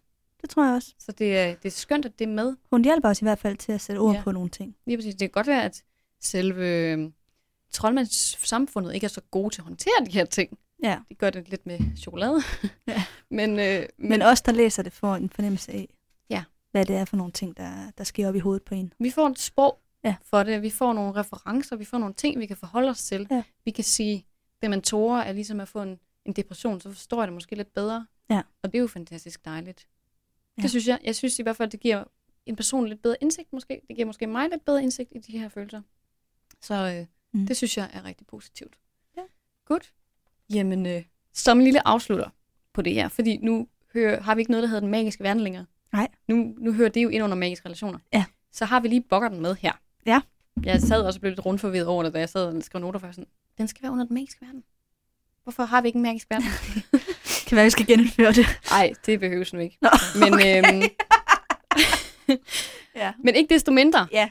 Det, alle har ventet på. Den skide bokker. det er jo så et ikke-dødeligt formskiftende uvæsen. Det er, Yes, yes, det er definitionen. ja. Og ikke-dødeligt, Prøv lige at sige det igen. et ikke-dødeligt formskiftende uvæsen. Okay. Fordi ikke-dødeligt, det betyder, at det kan ikke dø. Det er hverken Ja, levende eller Det død. ligger lidt Eller i u- ordet. u- det er ikke udødeligt, det er mere adødeligt. Amortalt. Amortal, ja, ja, Ja. lige præcis, lige præcis. Så kan det skifte form. Det, det giver lidt sig selv. Og så er det et uvæsen, fordi det er ikke sådan en menneskelig sjæl, men det er noget, der er sådan skabt af menneskelige følelser, på samme måde som poltergeister og Dementorer. dementorer, ja. Ja. lige præcis. De bliver så skabt ud af menneskers frygt, hvor dementorer i højere grad bliver skabt ud af menneskers sådan, øhm, depression, Ja, lidelse. og- lidelse. Ja. Ja. ja, lige præcis. Men det her, det er sådan en, en decideret frygt, og det er også derfor, de omskaber sig til din værste frygt, når du så møder dem. De dukker op i øh, mørke, eller på mørke indelukkede steder, som for eksempel garderobeskabe, under sengen og så i skabe. Det siger Lupus også i det her kapitel. Mm. De har faktisk en ret altså, stringent gennemgang af de her væsener. Er det, hvad jeg faktisk også sige? Så man kunne egentlig lige så vel bare have læst det op, som man siger. Men ja. Ja. øh, nu vel. Når den så stod på mennesker, så vil det jo så, vil det jo så skifte form til det, som den person den frygter mest. Og der, men der er alligevel en form for begrænsninger i forhold til det her. For eksempel i det her kapitel, der øh, ser lupusten, og den bliver til en måne. Men det er jo ikke en særlig stor måne. Den er jo ikke lige så stor som den virkelige måne. Så øh, der er noget med størrelse. Og øh, da Harry støder på den senere, der bliver den jo til demenser. Men den har jo ikke samme kraft som en dementor. Nej. Så øh, ja, der er nogle begrænsninger på, hvad den kan. Jeg tænker også, det skal jo være noget, der har en fysisk form. Altså, den kan jo ikke tage form af frygten for en tanke, for eksempel. Nej, men det kommer vel an på, hvorfor en tanke det er. Hvis nu, at det er frygten for krig, Jamen, så vil den øh, nok forsøge at lave et billede for dig. Så kan det jo være, at den vil lave en slagmark, hvor der ligger døde soldater. ja, Eller øh, det faktum, at du frygter krig, så er det måske, at din familie dør i krig. Eller dem, du kender, dør i krig, så er det mm. Mhm. måske det, den viser dig. Jeg tror i hvert fald, at den forsøger at tage sådan en abstrakt følelse og lave et billede på det. ja, og gør det meget konkret. ligesom en kunstner vil male et billede, så tror jeg, at det er lidt det samme. Fordi jeg sad også selv og tænkte, hvad gør man for eksempel ved tanken om at frygte, at der aldrig er nogen, der elsker en? Ja. Hvordan fanden? Ja, det var en bedre abstrakt form. Altså, det, Ja. der tænker jeg, hvordan gør den det? Ja. Om det så er, at man sidder alene ja. som Ja. gammel, og der ikke er nogen mennesker. Ja. Det kunne måske godt være. Men så skal den person jo også kunne forstå, hvad det betyder. Så der er nogle følelser, der er sværere at oversætte end andre. Ja. Men det kan den jo så godt have lidt problemer med en gang imellem, tror jeg. Den er jo ikke super intelligent i hvert fald. Der er så ikke nogen, der ved, hvordan den her bokkert ser ud, når der ikke er nogen, der kigger på den. Nej. Og det vil jeg ikke afsløre nu. Noget som helst om, for Nå. det snakker vi om i frileg. Okay. Det er min frileg. Okay. spændende. Fordi som sagt, vi har fået så mange spørgsmål om det, Ja. ja. og så synes jeg, det skulle lige have lidt plads Ja. der. Og hvis en person så har flere ting, de frygter, ligesom for eksempel Molly Weasley har, så kører den sådan i loop. Ja. Så cirkulerer den lidt mellem nogle forskellige ting eller former eller sådan noget. Hun frygter for eksempel, at forskellige familiemedlemmer dør, men lige meget. Så derfor cirkulerer den mellem forskellige døde familiemedlemmer. Mm. Så det er lidt en pudsig størrelse.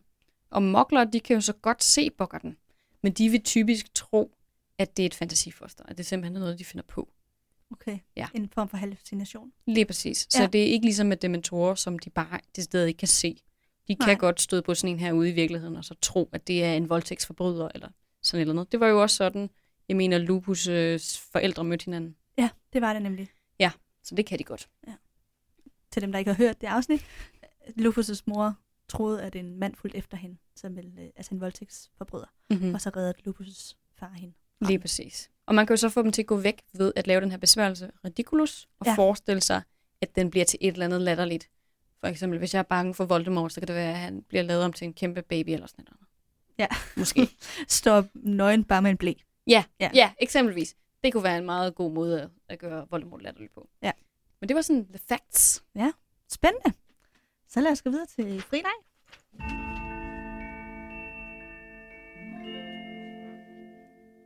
Så er spørgsmålet så, om det er oplagt, at jeg... Jeg synes, du skal Fortsætter. fortsætte. Nu er vi inde på bokkerne. Ja. Ja. Godt. Så har jeg spørgsmålet så. Hvordan så bukker den ud, Ja. ja. når der ikke er nogen, der kan se den? Fordi Lupus siger jo, der er ikke nogen, der ved, hvordan en bukkert ser ud. Og det gør de jo heller ikke, for den er jo inde i det her klædeskab og rumstere og sådan nogle ting. Ja. Og Jeg stødte på sådan en ret sjov øh, sammenligning af Bokkerten med Schrödingers kat, som jeg synes var meget komisk. Det er jo sådan en filosofisk diskussion af, hvis, øh, hvis vi lukker den her kat ind i det her skab med en bombe, er den så død eller levende? Det er den, den er begge dele på samme tid, indtil vi åbner lugen, og så ser at den er død. Mm. Så, så bokker den af alt og ingenting, så længe der ikke er nogen, der ved, hvad den er. Ja. Det synes jeg er meget sjovt. Men bare roligt, vi lader den ikke ligge ved det. Nej, okay. Du troede lige, Så videre. du troede lige, bokker den af alt og ingenting. Nej, Ja. ja. vi, tager lige, øh, vi tager den lige op fra det Ja. ja. filosofiske og ind i Harry Potter-verdenen igen. Ja. Jeg synes bare, det var meget sjovt. At der er jo faktisk en person, der måske ser bokker den i sin naturlige form. Og det er jo skrækker et dunder, som gør det i bog 5 på, hvad hedder den nu? øh, Huset. Krumme. Ja. Krumsted Plads. det er jo så skrækker et dunder, som ser bokker den inde på øh, Grumsted Plads. Den ligger inde i et skrivebord, tror jeg, nede i en lille skuffe eller sådan et eller andet. Ja.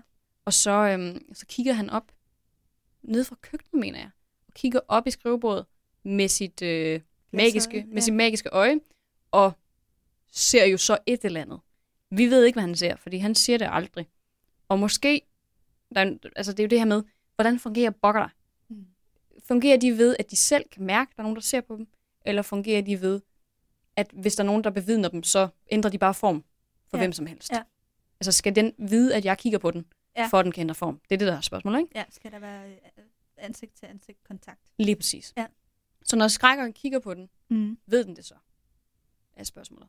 Det, det tror jeg jo ikke, den gør. Nej, det tror jeg heller ikke, man gør. Så sandsynligvis har han set den i sin naturlige form. Ja. Men hvem ved? Så er spørgsmålet så, hvad er dens naturlige form? Godt. Der er nogen, der har nogle teorier. Ikke lige så mange, som jeg egentlig havde troet, i forhold til, hvor mange af vores fans, der sådan, eller hvor mange af vores lyttere, der har skrevet om det. Ja. Men jeg fandt et par stykker. Der er nogen, der tror, at det er den sidste person, som den har mødt, den persons frygt, Mm. mm. den er. Så den, den er bare sådan vælt. For eksempel, hvis det havde været dig, så er det måske en kæmpe knap. Ja. Ej, det tror jeg dog ikke er din største frygt. Men, men for eksempel, Ja, ja. det kunne være, at det var en knap nede i den der, nede i den Ja. der skuffe. Øhm, så er der nogen, der tror, at den måske går i loop igennem alle de her forskellige forvandlinger, som den har haft, og så skifter den bare form hele tiden. Så den Mhm. er i konstant bevægelse ind i det der skab. Det kunne give god, god nok mening. Så er der nogen, der tænker, at øh, det er en tåge. Det er jo det, den bliver til, efter den er blevet... Øh, den, den bliver jo ikke ødelagt som sådan, for den kan jo ikke dø. Men efter den bliver ramt af besværgelsen ridiculous, så bliver den til sådan en tåge, der forsvinder. Mhm. Det giver egentlig god nok mening.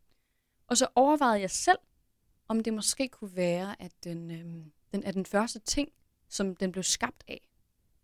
Altså hvis vi har en person eller nogle personer, som har gået og frygtet et eller andet, og det er så den frygt, den er blevet født Ja. ja. ud af, at det så måske er dens grundform. Åh oh, ja. Jeg kunne den ikke være god? Det var en ret god teori, vil jeg sige. Altså, jeg tror jo, at pokkerten må have en form for f- en fast form, Ja. ja. når den er øh, sig selv. Og- så ikke en jeg tåge. tror ikke på tågen. Og grunden til det er jo, at den, når den er inde i ting, kan rykke med dem. Altså, mm. den Mhm. rumsterer. Og, øhm, og, altså, hvad skal man sige, den, man kan, hvis her var den inde i skabet, så kan man se, at skabet står og vipper lidt fra side til side, fordi den bevæger sig så meget. Og Mm. det kan en tog jo ikke gøre. Nej, nej, man kan sige, der er jo selvfølgelig altid det her med magi. Men øhm, Men jeg kan ja, godt se ja, ja, pointen. jeg tænker i hvert fald, at den har en form, altså ja, Noget, den en kan fast skubbe form. med. Ja, men hvad den faste form så er, ved jeg ikke. Nej. Nej. Men det der vil jo være en meget god Mhm. altså, teori i hvert fald. Altså igen, det kan selvfølgelig, hvis der er en person, der, hvis frygten er skabt ud af, så giver det jo meget god mening, hvis det er konsekvent én ting, de er bange for. Ja. For eksempel på Grumstedplads, der kan det være, at øh, det er ved Sirius' frygt, eller hans brors frygt for et eller andet. Det kan måske være det mm. Mm. Voldemort. Ja. At der er dens grundform. Ja. Fordi det er det, den er blevet født ud af. Men Voldemort kan jo så ikke ligge i en skuffe. Ja, Det er jo sådan en mini-Voldemort. Ja, okay. En lille dukke. Ting er, at ja. Ja. øh, bokkerten skal selvfølgelig tilpasse sig til det rum. Det var Ja, ja, det er derfor, nemlig at det. månen er meget mindre. Ja. Den vil jo også være latterlig lille i forhold til en stor ja, det er måne. rigtigt. nok. Jo, det er rigtigt. nok. Så, øhm, så teknisk set kunne en mini-Voldemort godt være inde i den der skuffe. Ja. Hvilket selvfølgelig ville være, være lidt sjovt i sig selv. ja, ja, det vil det nemlig. Ja, det synes jeg er en meget god teori. Men øh, Tak. jeg er da lidt overrasket over, at der ikke er flere teorier om det her. Jeg, sy- jeg, jeg prøvede ja. Ja, sådan egentlig, jeg ja, ja. søgte sådan ret konsekvent, men jeg synes ikke, der var noget sådan Nej. vildt, der kom op. Altså, det- det, de fleste, de fokuserede mere på, om Skrækker Dunder havde set den, eller om han ikke havde set den, og hvad han havde Ja, set. ja. Og der var der heller ikke rigtig nogen, der kunne komme med nogle svar, fordi vi ved jo ikke særlig meget om det. Hun har jo ikke sagt mere, Nej. den Nej, kære J.K. Rowling, om de her bokker der. Hun har bare sagt, der er ikke nogen, der ved, hvordan det ser ud. Så det gør det svært at, at sige lad os noget sige, konkret. at vores teori er øh, den, du kom med. At den øh, ser ud som den første frygt, den blev skabt af. Det, det, det, det ja. Ja. kan jeg godt lide. Tak ja. Ja. for det. Ja. Ja. Jeg synes også, den var god, da jeg kom Ja, ja, på den. så ja. tænkte jeg, Det er faktisk en ret god tanke. Ja. Sikkert. Ja, jamen, så vil jeg gå videre med noget andet i Ja. ja. til frileg. Og, det, og det, jeg vil faktisk fortælle lidt om Sir Cadogan. Oh ja. Fordi i mit kapitel, der kan Harry, Ron og Hermione ikke finde vej til Spottom. Mm-hmm. Og så møder de det her maleri, hvor der er en ridder på en hest, som øh, vil gerne tage den her færd op og lede dem på vej til Spottomslokalet. Ja, efter han har råbt af dem. Først så bliver han lidt sur, ja, fordi at de forstyrrer ham, og så siger de, ved du, hvor, hvordan vi finder hen til Spottom? Og så er han sådan, gud, ja, Emission! en mission, selvfølgelig. Lad mig øh, vejlede jer. og så tænkte jeg, det var da det var meget grineren. Kan vide, hvem han er? Og så det slog jeg op, og der var faktisk ret meget om ham. Mm. Han øh, var en af kong Arthurs riddere. Nå. Det ved man ikke i moklerverdenen, men det ved man i troldmandsverdenen. Han var måske en magiker. Eller selvfølgelig var han Ja, en- det var han. Ja. Det, han er mest kendt for, det var en gang, hvor han var oppe og slås mod et dragelignende dyr. På engelsk så hedder det en wyvern of why. det. Jeg tror, de er sådan lidt øh, ormeagtige. Okay. En orm. Jeg kunne ikke lige finde ud af, hvad den hed på dansk, men øhm, jeg stod bare draglignende dyr. Mm. Ja. Det gik ikke så godt. Han, øh, det, det der dyr der, det brækkede hans tryllestav og spiste hans hest og sådan noget, så det, han var bare sådan, åh, oh, oh, hvad gør jeg? og så løber han, han flygter, og øh, inde i en lade, i en moklerlade, finder han så en øh, lille anden hest, en lille tyk hest, Nå, den lille pony, der er på Ja. billedet. Lige præcis. Og så rider han tilbage s- med en brækket tryllestav, og vi kæmper mod det her væsen. Og så spider han simpelthen dyrets tunge med tryllestaven. Og så, fordi der er nogle gasser inde i den der tunge, som så kommer ned i dyret, så eksploderer dyret. Og på den måde vinder han så over dyret. Fuck, hvor genialt. Og det her, den her historie har så ført til, at man i øh, troldmandsverdenen har et, øh, hvad skal man sige, mundhæld, et Mm. mm. ordsprog, som øh, hedder, at øh, det, der siger man, jeg tager Cadogans pony. Oversat på dansk, ikke? Altså, og det betyder sådan lidt, man må jo få det bedste ud af det, man har at gøre med. Genialt. Altså, så det, øh, det synes jeg egentlig var meget grineren, at Mm. mm. det ligesom har ledt til den der, nå ja, tingene går ikke altid, som man håber på, men så må vi få det bedste ud af det. Jeg elsker, at hun har bygget ud på det der maleri. Altså, så ja. Ja. overvejer jeg bare, hvad er der så med den fede dame?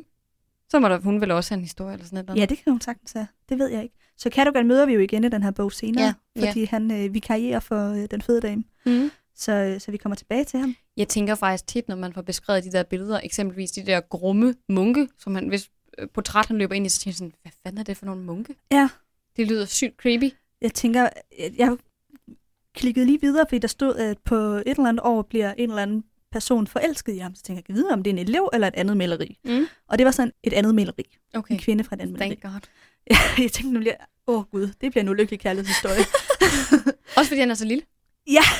og, jamen, Ikke, at der, Der- ikke, at der der skulle er være mange forhindringer, vil jeg sige. Ja. Jeg tror ikke, det er den største. Men øhm, Noget... Nej, nej, Ja. ja. men det er bare sådan, hvis det, i det mindste var sådan real life size, så kunne man da bedre Ja. ja. sådan... Det ved jeg ikke forholde sig til det, men han er sådan en miniatyre Ja. person.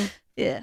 Men øh, i hvert fald, han gik, han, var, altså han er jo en ægte person, han øh, gik på Hogwarts, og man mener måske, han har gået der samtidig med, at øh, Godric Gryffindor underviste ham. Okay, så Eller han er en af de underviste. helt sådan old han school. Er... er totalt gammel. Over 1000 år. Så var han øh, rigtig gode venner med Merlin, og det skulle også være Merlin, der havde fået ham ind hos kong Arthur. Nå. Så lidt nepotisme der allerede. Oh. Så blev han gift tre gange, og fik, øh, hvad vi ved af, 17 børn. Wow. Højst sandsynligt flere. Det er sådan de kendte børn. Og han var så sådan der, som han er i maleriet. Fuldstændig. Og Dejlig fyr. så betyder navnet Cadogan ære i kamp. Ja. Så øh, det passer jo meget godt til. ja, så det var, øh, det var lidt om Sir Cadogan. Mm. Men det er jo også det, at vi kan gøre i den her podcast, for det er det, man glemmer, når man sidder og læser bogen. De her sådan små... Det er jo nogle meget små Random ting. detaljer, at øh, der lige pludselig optræder sådan en person. Ikke? Det er det. En gang imellem, så er det relevant lige at sådan fremhæve, hvad er der med den der bil? Hvad er der med den der, med den der ridder i billedet? Har de en rolle? Er der skrevet mere om dem? Det er jo det, vi kan bruge vores tid på Ja. ja. en gang imellem. Lige præcis. Mm. Yes. Så lad os øh, gå videre, for jeg har lidt metaet med i dag.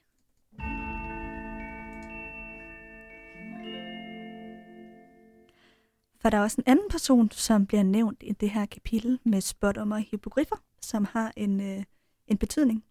Og det er Panty Parkinson, som hurtigt bliver nævnt. Det er hende her pigen fra Slytherin, som er meget vild med Malfoy. Mm-hmm. Og der øh, læste jeg så, at øh, hun er et billede fra J.K. Rowling på alle de hvad skal man sige, skoleelever eller skolekammerater, som mobbede hende, mens hun gik i skole. Og det er også derfor, at Pansy Parkinson ikke ender med at få Malfoy, fordi hun skal igen lykkelig, ifølge øh, J.K. Rowling. Og øh, vi ved faktisk ikke rigtigt, hvad der sker med hende efter krigen på Hogwarts. Altså, Hun er helt sikkert ikke med i den. Nej, der, hun bliver jo sendt ned i kælderen, fordi hun, øh, hun ligger jo op til, at de skal overlevere Harry til, til ja. Ja. Voldemort, og så sender de dem, hende og nogle af de andre ned i, i kælderen og i fange. Så hun er ikke rigtig med i krigen, kan man sige. Nej. Men man ved heller ikke, hvad der sker med hende bagefter. Nej, altså jeg gætter på, at resten af troldmandssamfundet er ikke særlig positiv over for dem, der har kæmpet, eller har, har været positiv over for Nej, det er jo Voldemort. det. Så, så. man Så- ikke kunne gå lidt i skjul. Lever Mm, mm, mås- lidt måske, e-, anonymt liv. eller i hvert fald ikke bliver særlig, har fået særlig fremtrædende Ja, det tilværelse. er det, jeg mener. Fordi jeg, jeg tror ikke, at folk de er sådan... Ej, jeg mener ikke at gå i skjul på den måde, hun flygter, men Nej. jeg Nej. tænker, at hun ja, træ, tilbagetrædende liv, ja. Ja. hvor hun ikke ligesom er i, i søgelyset. Jeg tror, hun får et ret stenet liv, Det kunne man godt to forestille be sig. honest. Fordi at når man først har sådan haft sådan en tilgang til tingene, så, øh, så er det svært at øh, komme tilbage. Ja. Og så en anden lille bitte meta-ting, det er, at i øh, J.K. Rowlings hjemby, eller mm. Mm. den by, hun øh, blev født og opvokset i, der var der faktisk en vej, der hed Cadogan Road. Nå. Ja. Hvilken by voksede hun op i? Ja, det kan jeg ikke lige huske. Men øh, der var i hvert fald en vej, der hed det. Okay. Ja. Fair Yes. yes. enough. Så det var det, jeg havde med i dag. Great. Så er vi jo nået til øh, ulepost. Mm-hmm. Mm.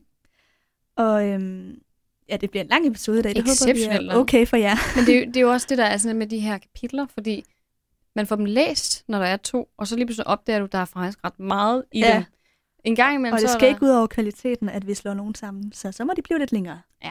Det håber jeg heller ikke, der er nogen, der bliver sur over. Det håber jeg da heller ikke. men så må jeg skrive, hvis det er. Den er fem minutter for lang. Nej, men jeg har øh, taget øh, post med fra øh, en lytter, der hedder Ida. Og altså, ja, det er jo ikke, fordi vi skal snakke mere om familien Weasleys økonomi. Men så alligevel. Men nu skal vi lige snakke om det en sidste gang. En aller sidste gang, fordi jeg, nu skrev Ida til os, og jeg tænkte, ved du hvad, hun har simpelthen forklaringen på den her økonomiske situation, og så kan vi jo bruge hendes svar til at lukke den her øh, diskussion ned en gang og for alle. Ja. Så nu læser jeg højt. Idas, hun skriver, Jeg har netop lyttet til den seneste episode, den med kapitel 4-5. Til slut har jeg et lytterspørgsmål om The Weasleys økonomiske situation. Hvordan kan man overhovedet være fat i den magiske verden, hvor det er muligt ved hjælp af magi at reparere ødelagte ting, dublere bøger og øge mængden af mad? Det fik mig til at tænke. I vores verden kender vi jo til det, mange måske kender som The Light Bulb Conspiracy, eller planlagt forældelse. Altså det, at et produkt er designet til at have en kortere levetid, end det egentlig er muligt at designe det til, For- Eksempelvis iPhones. Ja, netop. For at øge salget. Og så skriver hun eksempelvis glødepæren, nylonstrømper og alt muligt andet teknik. Som ja, iPhones. Kunne man ikke forestille sig, at noget lignende fandt sted i den magiske verden?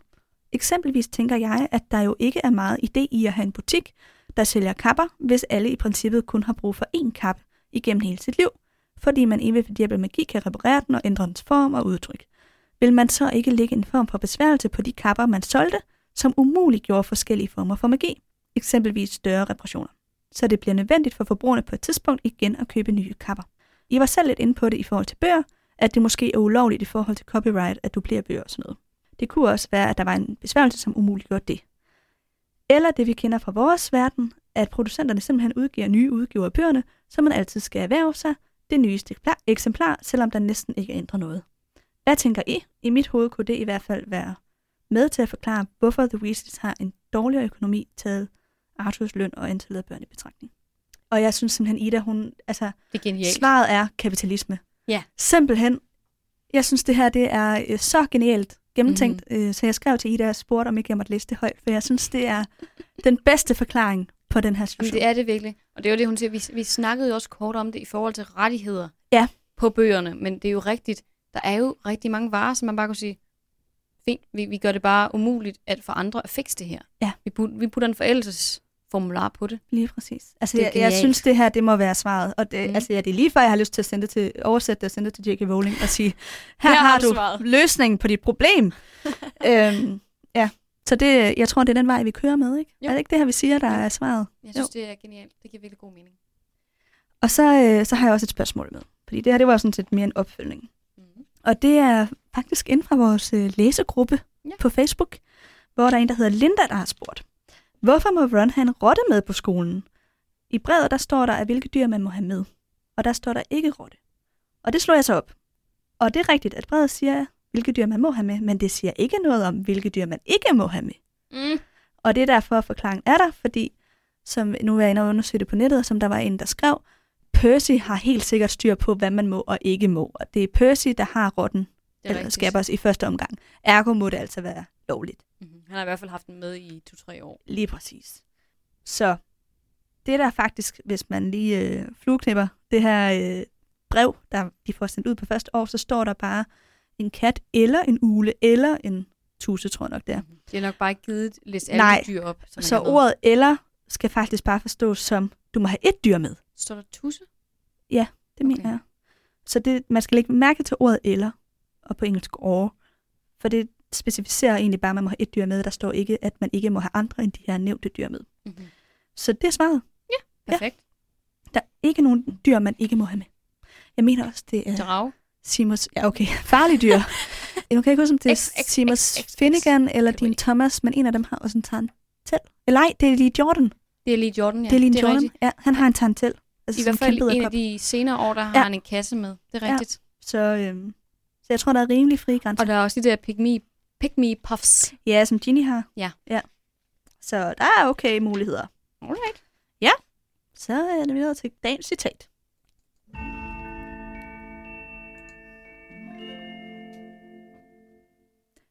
Skal jeg ikke øh, starte med det fra øh, mit kapitel, når nu God det idé. kommer først? Det er øh, McGonagall, som vi jo faktisk ikke rigtig har øh, været inde på så meget. Ja, der var ikke så meget spændende at sige om hende, synes jeg, i det her kapitel, men øhm, hun siger en ting, som jeg synes var meget interessant, og det er efter, at de er kommet fra øh, professor Trelawneys time, og hun kan godt mærke, at der er noget galt. Og så spørger hun eleverne, eller så siger hun til eleverne, du behøver ikke sige mere, frøken Granger. Sig mig, hvem af jer skal så dø i år? Åh, oh, det er så genialt. Og jeg har en quote med fra, øhm, fra Bogart-scenen selvfølgelig. Mhm. Mm-hmm. Her, hvor Neville gør det af med Bogarten til sidst. Frem med dig, Neville, og gør det af med ham, sagde Lupus, i det Bogarten landede på gulvet i skikkelsen af en kakelak. Smæld! Snape var tilbage. Denne gang trådte Neville uden tøven frem med et kampberedt ansigtsudtryk. Ridiculous! råbte han, og i brøkdelen af et sekund kunne de atter nyde synet af Snape iført blondekjole, før Neville udstødte et højligt ha, der fik bokkerten til at eksplodere i tusind små røgvævler. Så var den væk. Bravo, råbte professor Lupus, mens hele klassen brød ud i klapsalver. Flot Neville. Ja, dejligt. Ja.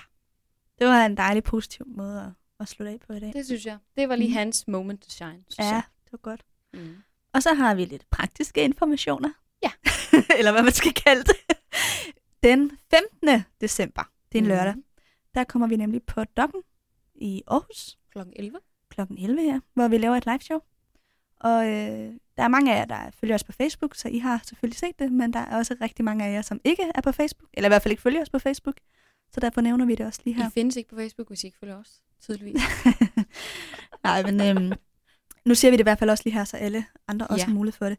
Man kan gå ind og finde arrangementet inde på Dokkens hjemmeside og reservere en billet. Ja. Det er vigtigt, at I husker at reservere billetter, for ellers er det ikke sikkert, at I får en plads. Nej, og der er et maksimum antal pladser inden til arrangementet. Lige præcis. Jeg tror, der er 70 eller der sådan er noget. 70.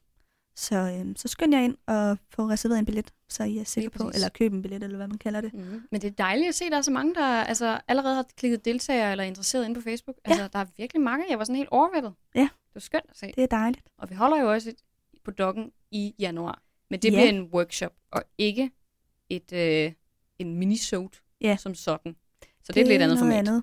Det kan I gå ind og læse mere om også inde på dokken. Men kort sagt, så er det i januar henvendt til de af jer, som selv går og har tanker om at starte en podcast.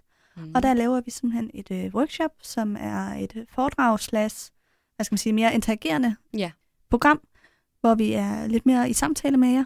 ja. kan som... som- hjælpe jer med jeres specifikke projekter også, hvis Lige det præcis. Og det er noget, vi har udviklet gennem øh, nogle forskellige øh, ting, vi har været booket til på s- både folkeskoler og højskoler. er. Lige præcis. Så det er gennemprøvet og virker. Så øh, der er I meget velkomne til også at købe en billet til det, hvis Mhm. mm. øh, det skulle have interesse. Lige præcis. Man kan, altså, hvis øh, interessen er specifik, hvordan vi også har gjort med podcasten her, så kan man også komme med. Man Helt Helt behøver sikkert. ikke have en podcast drøm i maven, men hvis man er interesseret i at høre sådan the inner workings om, hvordan det ja. Ja. her det fungerer, så er det oplagt Ja. at tage dertil. Vi kommer nemlig ind på rigtig meget omkring praktik og Hvad har vi selv gjort? hvad gør vi, ja, og hvordan gør vi nu, og sådan noget. Så alt sådan noget bagom får man også ligesom en øh, fornemmelse af. Lige præcis. Mm. Mm. Men det i december, der gennemgår vi et tema, ligesom ja, vi plejer. Det Det... er da min lille live show. Og det er jo så spændende at se, hvad det bliver for et tema. Men øh, ja, så skriv endelig, hvis der er et tema, I rigtig gerne vil have, vi tager op. Det er vi meget lydhøre overfor. Det Ja. ja. er, si- vores sidste live show, det var på baggrund af en lytterhenvendelse. Ja. Jeg har mange gode idéer. Så, øh, så ja. Og der er flere af jer, der begynder at skrive, om ikke vi vil komme til København og komme til Horsens og forskellige steder rundt i landet. Og jeg kan sige, hvis I har et ønske, hvis I bor i en by, der ikke lige er Aarhus, jamen så gå ned på jeres lokale bibliotek eller på jeres øh, skole eller en eller anden institution og fortæl om podcasten og spørg, om ikke de vil tage kontakt til os. Ja.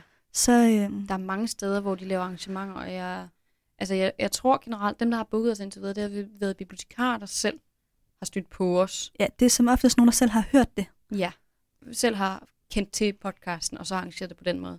Men jeg tror også sagtens, man bare kan gå op og sige, der er den her podcast, som henvender sig til Harry Potter-fans, og for guds skyld ikke sige til børn, men til teenager eller voksne. Ja. Vi har selvfølgelig også børn, der lytter, men ikke desto mindre er temaerne nogle gange lidt mørke. Så det er lidt sjovt, når der sidder helt små børn, og man så sidder og skal snakke om nekrofili, så bliver det sådan lidt akavet. Ja, Eller, Ja, I må gerne sige, hvis I snakker med en bibliotekar i hvert fald, at det er beregnet til unge og voksne. typisk i hvert fald. Så undgår vi misforståelser. Taler erfaring. Ja. ja. Mm. Så øh, ja, skal vi ikke sige, at det var i dag. Vi Jo. jo. håber, at det var okay, at det lige blev lidt længere. Ha' en rigtig god dag. Ja. Yeah. Ha' en rigtig god dag, til vi ses igen.